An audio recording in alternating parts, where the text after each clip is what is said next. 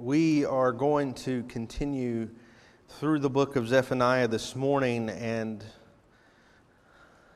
I want to ask you again, or we ask the question again, looking at the word of God from his prophet Zephaniah Is there any hope? If you're visiting with us this morning, uh, glad that you're here, uh, glad that you have uh, come out uh, to worship with us this morning. Uh, we are spending the next several weeks looking at uh, the minor prophet Zephaniah, and his book, I would say, is minor for most people in that I have been going to Baptist churches for almost 30 years now and have never heard a sermon from Zephaniah, and you may be the same. Uh, if so, this is your second. If you have heard one, I would be very surprised if you've heard two. Uh, but uh, uh, God's word is speaking through the prophet Zephaniah this morning. So if you have that, uh, if you're having trouble finding it, go to the book of Matthew and just turn backwards a few pages. When you have that, if you'll stand with me this morning out of reverence to the word of God. Zephaniah writes for us Be silent before the Lord God, for the day of the Lord is near the Lord has prepared a sacrifice and consecrated his guests. And on the day of the Lord's sacrifice, I will punish the officials and the king's sons and all who array themselves in foreign attire. On that day, I will punish everyone who leaps over the threshold and those who fill their master's house with violence and fraud. On that day, declares the Lord, a cry will be heard from the fish gate, a wail from the second quarter, a loud crash from the hills. Wail, O inhabitants of the mortar, for all the traders are no more.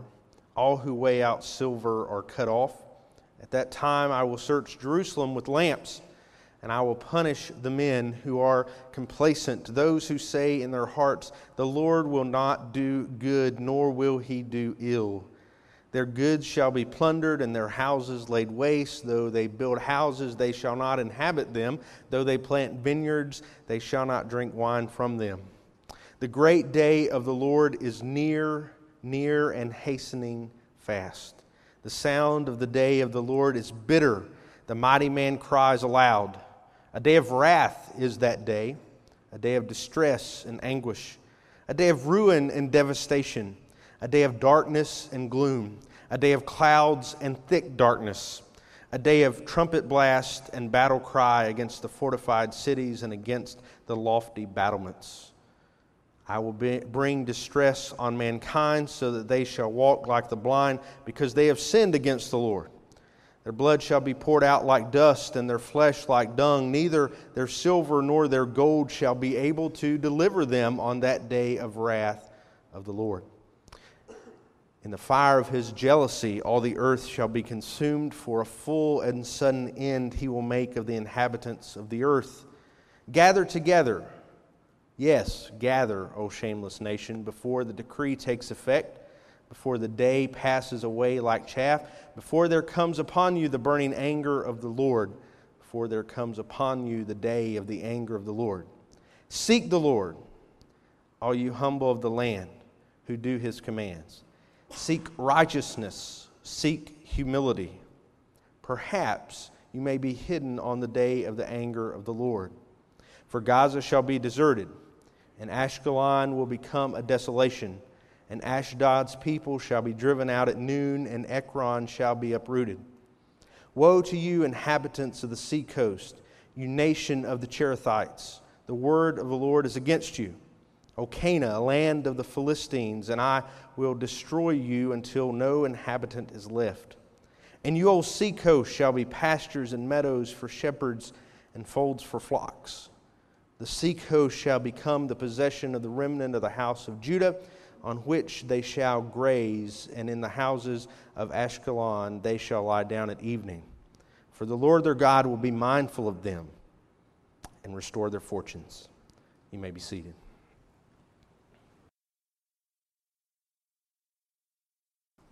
So that's a lot to take in. Uh, some of it sounded pretty bad, some of it sounded not as bad. This passage here introduces us in Zephaniah to a theme that is present in both the Old Testament and the New Testament. And a theme that, while you may not often think of it, is very relevant for us today. If you look at the whole of human history, we see that God has been involved from before the beginning. He was present before he began to speak in Genesis chapter 1 and things began to be made. We read, if you go to the end of the book, if you will, if you go to the last chapter, if you skip ahead and you read there what is present, we, we see that there is a time coming when God is bringing all things to conclusion. All the things that He has created, our time that He has given us, this earth that we live upon, this creation that we look at all around us, He is bringing it quickly to an end. And it may not seem quickly for you because we look and we see thousands of years of human history and we, we think about all the things that we have ahead of us and we think about where technology is taking us and things like that. But yet we must realize that for God, all of creation will take place, all of human history, everything around us will take place in but a moment. And so, as everything moves quickly toward the end of time and the end of creation when Christ will return and he will make all things new, we have described as a part of that the day of the Lord. The day of the Lord, God's day. The day when everything that is wrong will be set right. When everything that we have messed up with our sin, God will make perfect. And on that day, when everything that God has made, He will perfect we are promised that in that day, you and I who are in Christ will be made eternal. What I mean by that is that we will go from this physical state that we live in where we are decaying to a physical state where we will live for eternity with God. It's an exciting day that you and I should look forward to. And while you may not think that it involves you very much, let me promise you that it does. And it involves you whether or not you want it to. As a matter of fact, we'll look at a passage here where some of the people are saying God will do neither good nor ill. They just don't care. And yet you see that they get caught up in the Lord's day as well. It involves them. And so let's look at what he says about the Lord's day and what he says about the time when God will come and set all things right. He says in verse 7 to be silent before the Lord, for the day of the Lord is near. We should be in reverent awe of the fact that our God is concerned about human history, and not only concerned, but there are a number of things in human history with which God is not pleased. And because of that, there will be a great day of judgment. Now, I know that's not popular. I don't really apologize to you for it. It's in the Bible and you get all of it, so, you know, kind of deal with it. There'll be good sermons later, happy, cheery, you know. But God has promised that because of our sin, because sin has separated us from Him, there is a day coming of judgment. And He calls on His people to stand in reverent awe of that day. And then he goes on to tell us some things and some attitudes that will not save us in that day. And yet, I would tell you that there are things that we, even as the people of God, try, sometimes try to use to save ourselves. Look at the things he says will not save us on his day. First, there is government.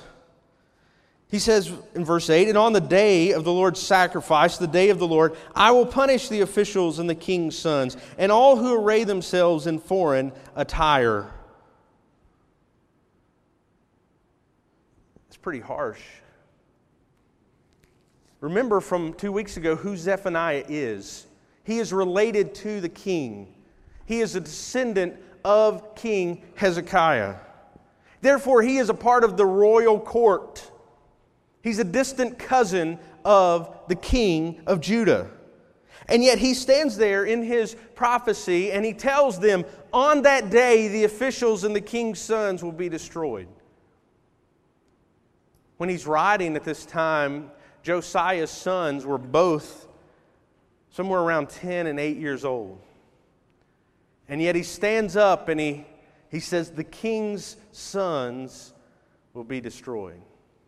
Friends, you and I need to realize that whatever structures we have put in place, whatever things are ahead of us, they are not things that will save us.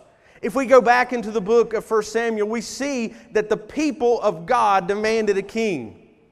They didn't need a king, they had a king, but they wanted one. They wanted a king, even though they were promised that he would bring upon them heavy burdens, that he would tax them heavily, that he would enslave their children. They still wanted a king.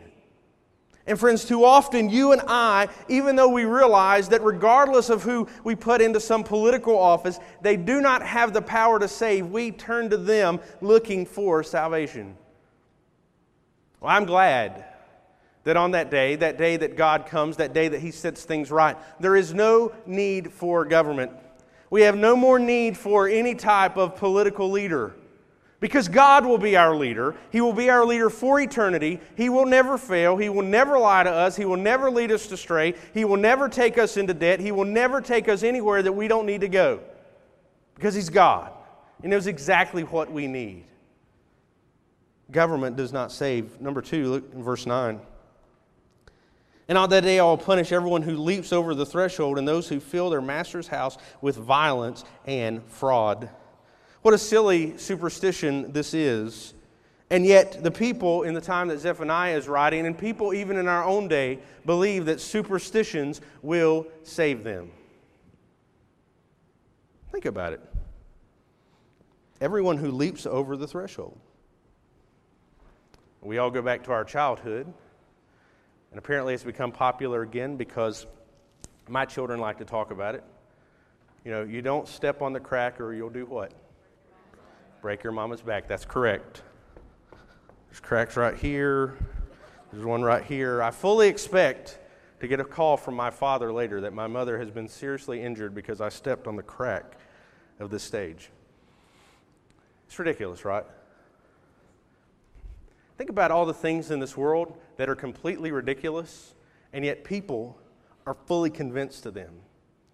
You may remember not too many years back, they found a group of people, I believe it was in Southern California, and they had all drank a poisonous drink and covered their faces with veils because they were fully expecting that an alien spaceship riding on the back of a comet was going to pick them up as they died. Now, friends, that's ridiculous. And yet, all those people are dead. They fully believed it. They were willing to sacrifice their lives for the belief of a great lie. Well, trust me that superstitions will not save. As a matter of fact, you look, he goes on at the end of that verse when he talks about filling their master's house with violence and fraud. He is talking here about people who are making sacrifices to false gods.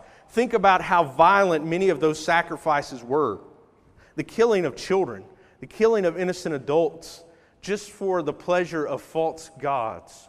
Friends, too many of the people that we know have put their hope in false superstitions. And let me promise you that those superstitions do not save.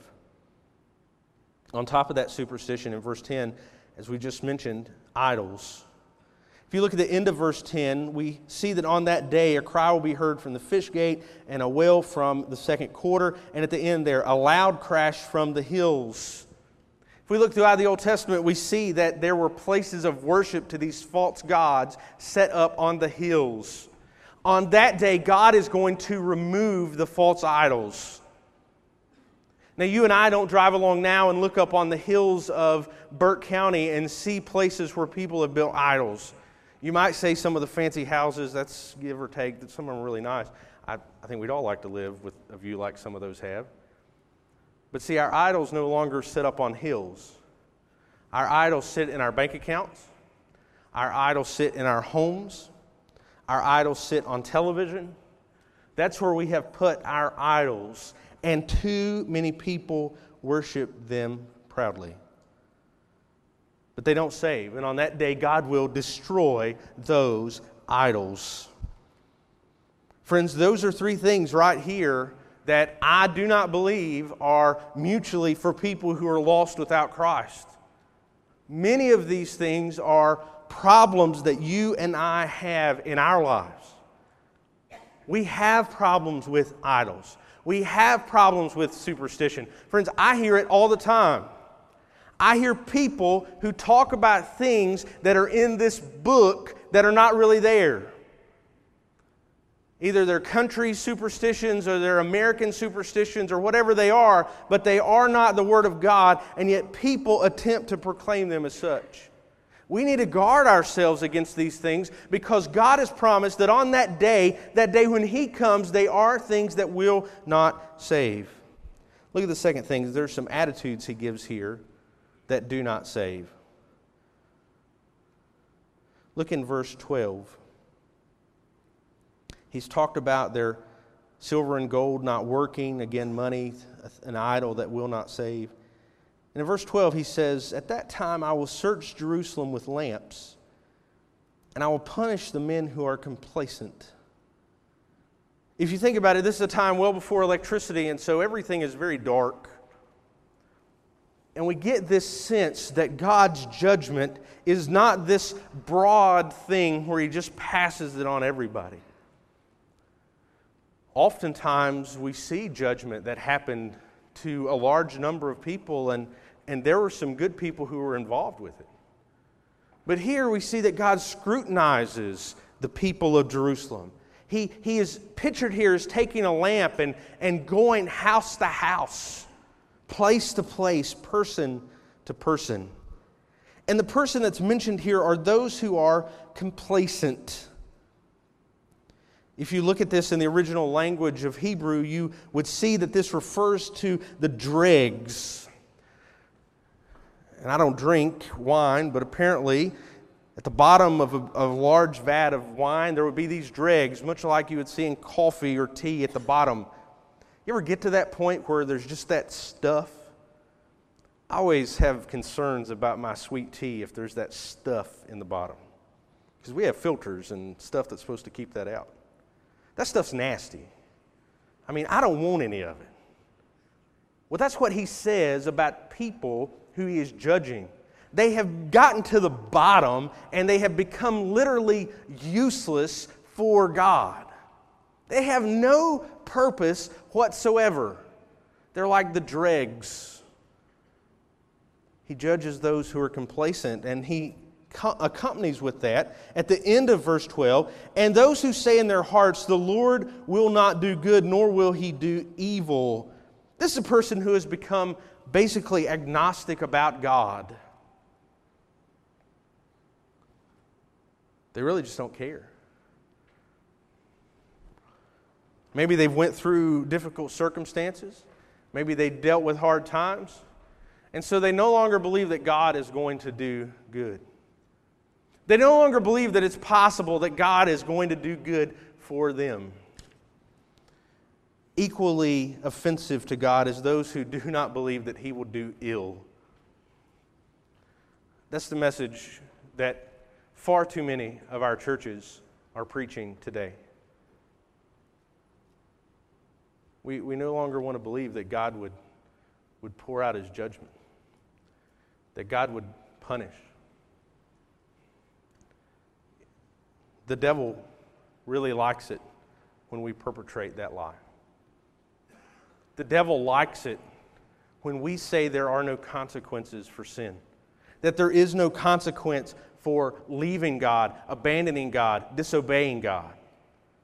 Listen, God has given us every opportunity to turn back to Him. God extends his arms in love. He wraps them around us. He reaches down and pulls us out of our dark situations. But if we go all the way back to Genesis 1 and we work our way all the way through Revelation 21, we find out that God is a jealous God. And God wants our affection. And when we give our affection away, He is upset. Every one, every one of you in this room who is married, you realize that if you give your affection to someone else as opposed to your spouse, you have caused extreme damage to your relationship. How could it be any different with God, who calls us his bride? For us to believe that God will not do ill is a great lie.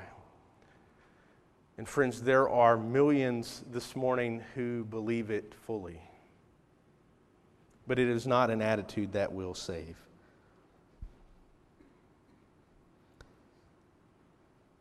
Things that will not save, attitudes that do not save. And so, with those things not saving, look at what God begins to do.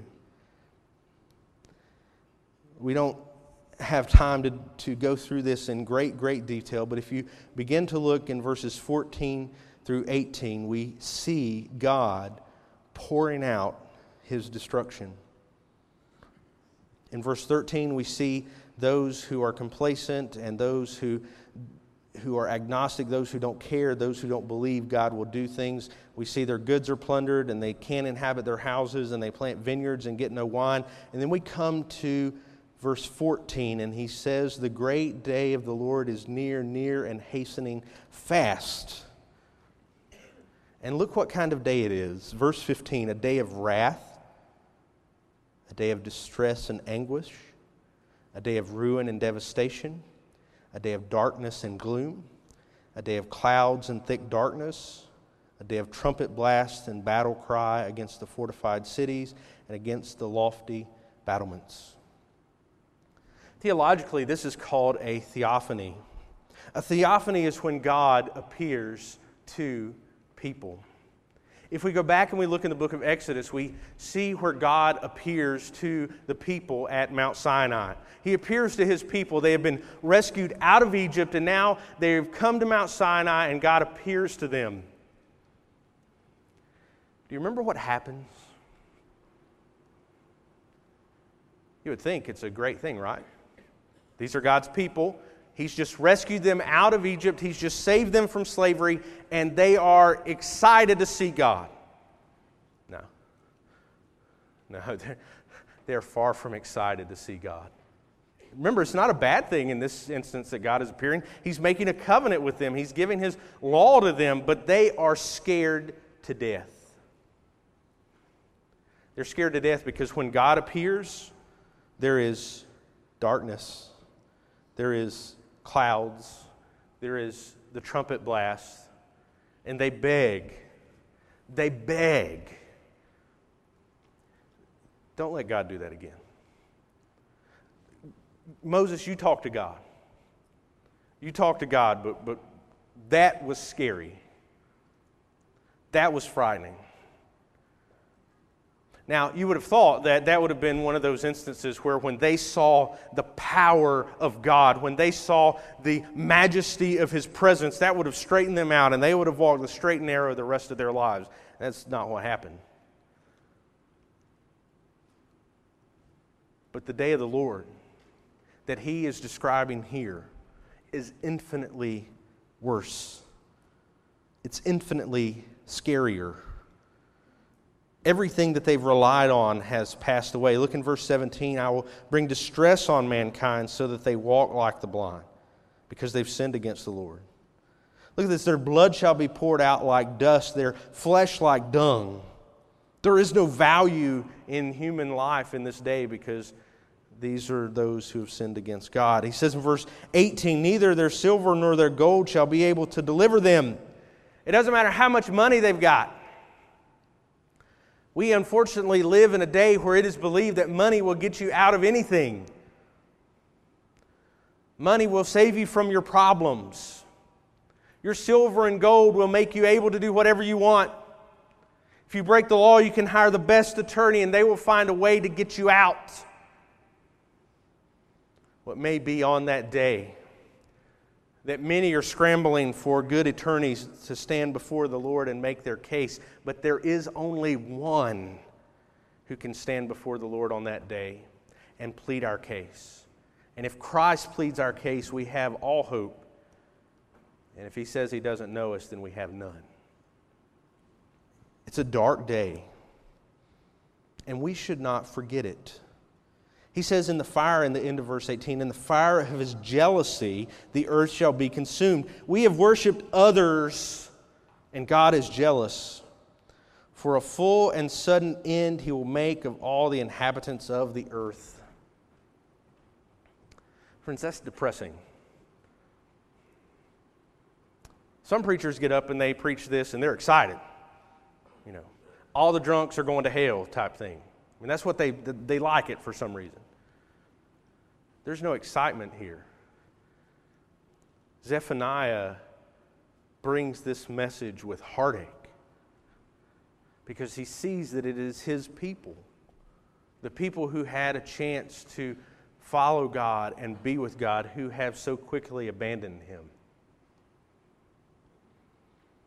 God's wrath is inflicted. If you go back to Deuteronomy chapter 28, God makes a covenant with the people and he says, If you do this, I will bless you in this way, and in this way, and in this way, and this way, and this way. I will give you this, and I will give you that. If you will follow me and obey me and trust me alone, I will pour out great blessings like you could never imagine. But he says, If you do not, I will curse you in this way, and in this way, and in this way. And friends, here is the outpouring of that promise. But there's hope. Look in chapter 2, verse 1. There is hope. He says, Gather together, yes, gather.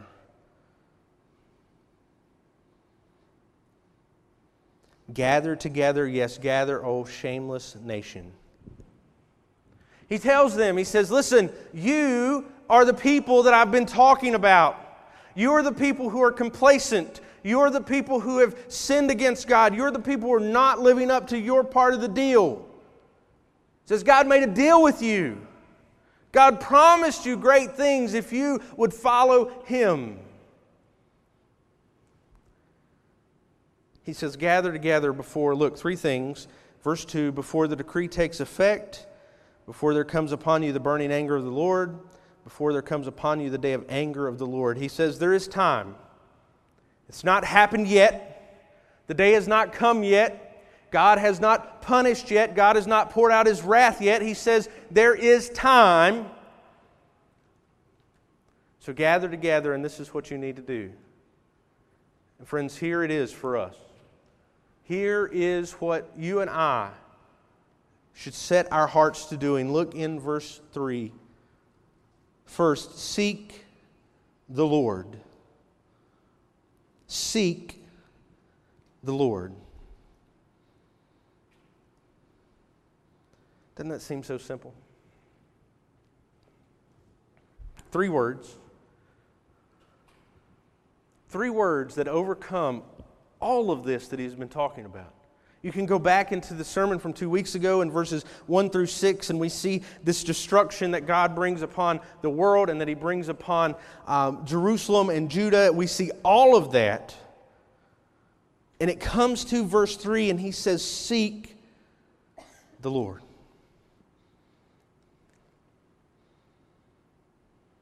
That is a powerful statement for us. Because I promise you, that there are times each and every day where we do not seek the Lord, but rather we seek after things of our own making. We seek after things of this world and we try to fill them into that place that God has for us. We try to fill them into that place that God wants to occupy in our life. And He says, Seek the Lord.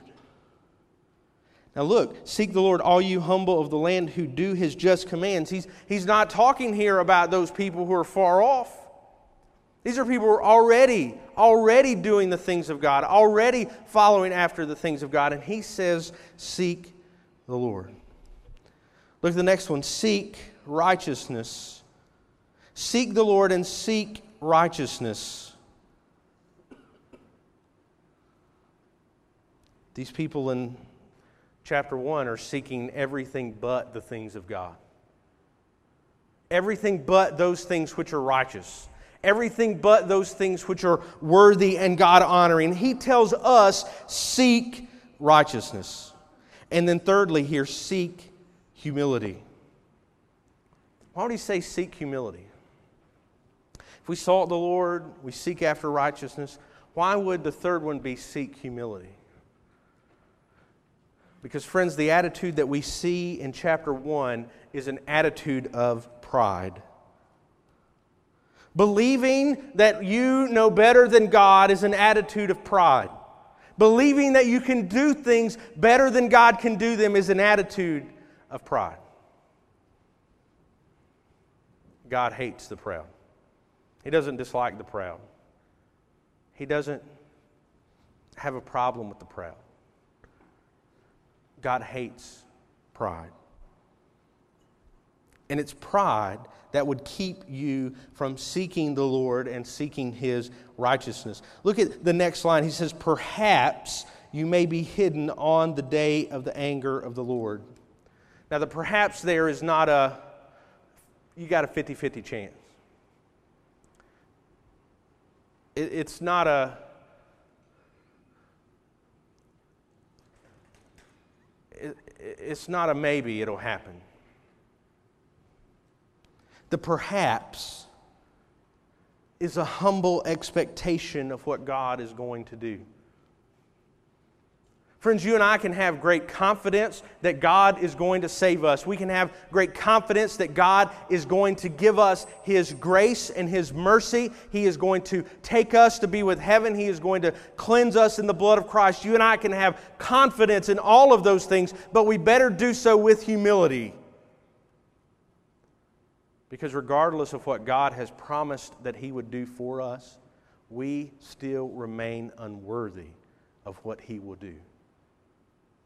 We can have confidence because of the cross of Christ. We can have confidence because when Jesus died there, He took upon our sins and died in our place. But we better do so with humility. We better do so realizing that He did not have to go to the cross for us that we did not do anything to deserve his death for us. And so when Zephaniah writes perhaps, he writes perhaps with confidence, but he writes perhaps with humility. God's promised from the beginning that those who seek the Lord, who seek righteousness, who seek humility will be saved. You go back and look at every covenant that he's made. It's all about following after him. But he does so with humility. We, as we look at these last few verses, we're given, we're given a message for the cities of Philistia, for Gaza, Ashkelon, Ashdod, and Ekron. These are all cities of the seacoast, and they're all cities of the Philistines, who, if you've read much from the Bible, you understand were the enemies of God's people. As a matter of fact, Goliath was part of the Philistine army. And he talks about maybe God will hide his people on the day of his anger. He says, but that's not going to happen for these cities. And it's very interesting that he talks about them being part of the seacoast. See, the problem for these people is they were inhabiting a place that God had promised for his people. If you look at the map as described to uh, is described in the Old Testament as, as the place of God's people where God had promised. You'll find that these cities that are mentioned here, while not at this time under the control of Judah, are a part of what God has promised to his people. And God says, I'm going to keep my promise. He says, If you repent, as he talks about in verses 1 through 3, I will keep my promise. Look, in verse 7 as he ends this section the seacoast shall become the possession of the remnant of the house of Judah. They shall lie down in the evening, for the Lord their God will be mindful of them and restore their fortunes. God keeps his promises to his people. That's something he promised a long time ago. Generation after generation had, had, went, had went by and not seen the fruits of that promise. And yet he says, I will keep my promise. Because in the end, when the end comes, when destruction comes, when my judgment comes, I will keep my promise, and my people shall have what is theirs. Friends, you and I need to realize that even though this day of the Lord is great and terrible, a day of darkness and distress, God has promised to his people that He will never leave them nor forsake them, that He will save them in that day, that He will give them deliverance through that day, and that He will give them their inheritance that He has promised from the beginning.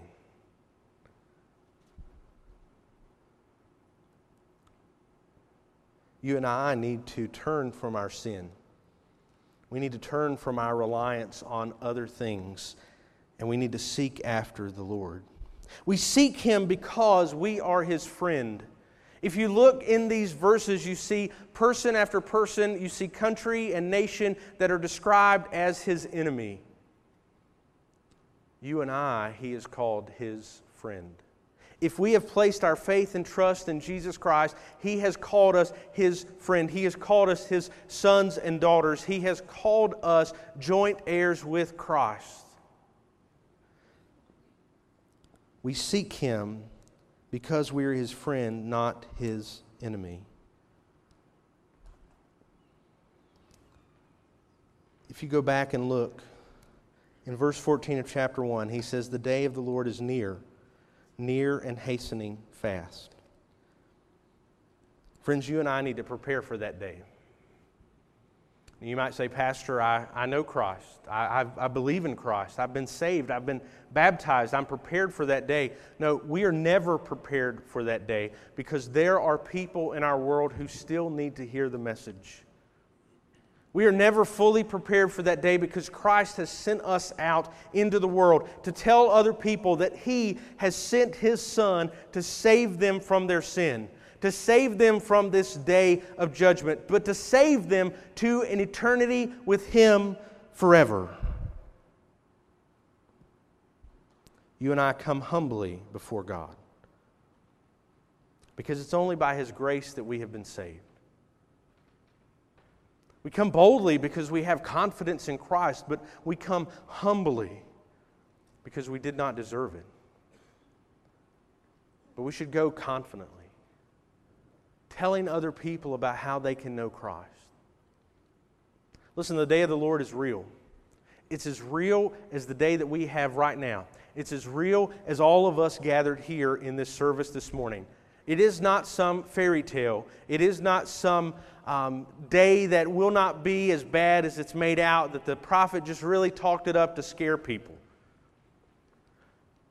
It's a final day. And that may be the scariest part of all that after that day, God has decided. People have made their decision. Will they follow God or reject God? And that day is hastening quickly. It's coming soon, and God tells us to be ready. We shouldn't be afraid, but we should be called to action because we have been given the only message of hope that saves in the day of the Lord. Will you bow your heads with me as we pray this morning?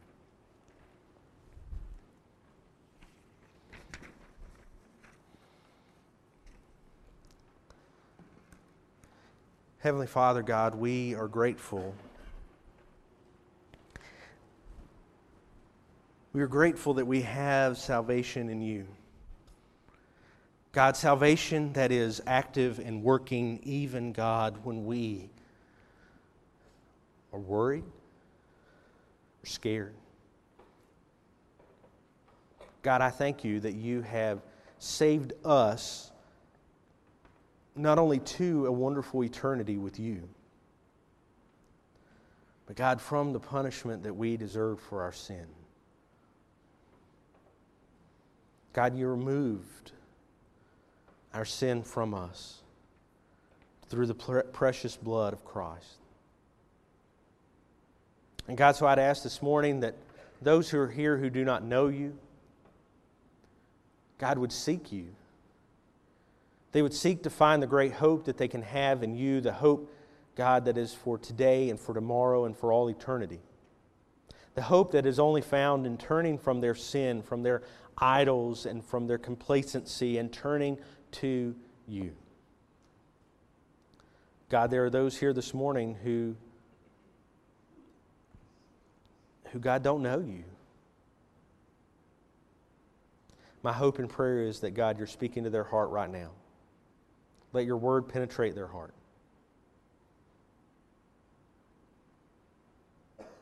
God, just help us in this time. Help us to know you. Help us to seek you. And God, we ask this in Christ's name. Amen. I'm going to invite you to stand with me. We're going to sing a song as we begin to finish up our service. And I want to encourage you with this this morning. Preparation for the Lord's Day is about seeking after Him. And the people of God want to be prepared. The people of God desire within their heart to prepare themselves for what God has ahead of them. And so I'd like to ask you during this time if you know Christ, if you believe in Him and trust in Him, that you would prepare your heart, that you would seek after Him and ask Him to prepare you for what He has ahead. Would you respond to God as we sing this morning?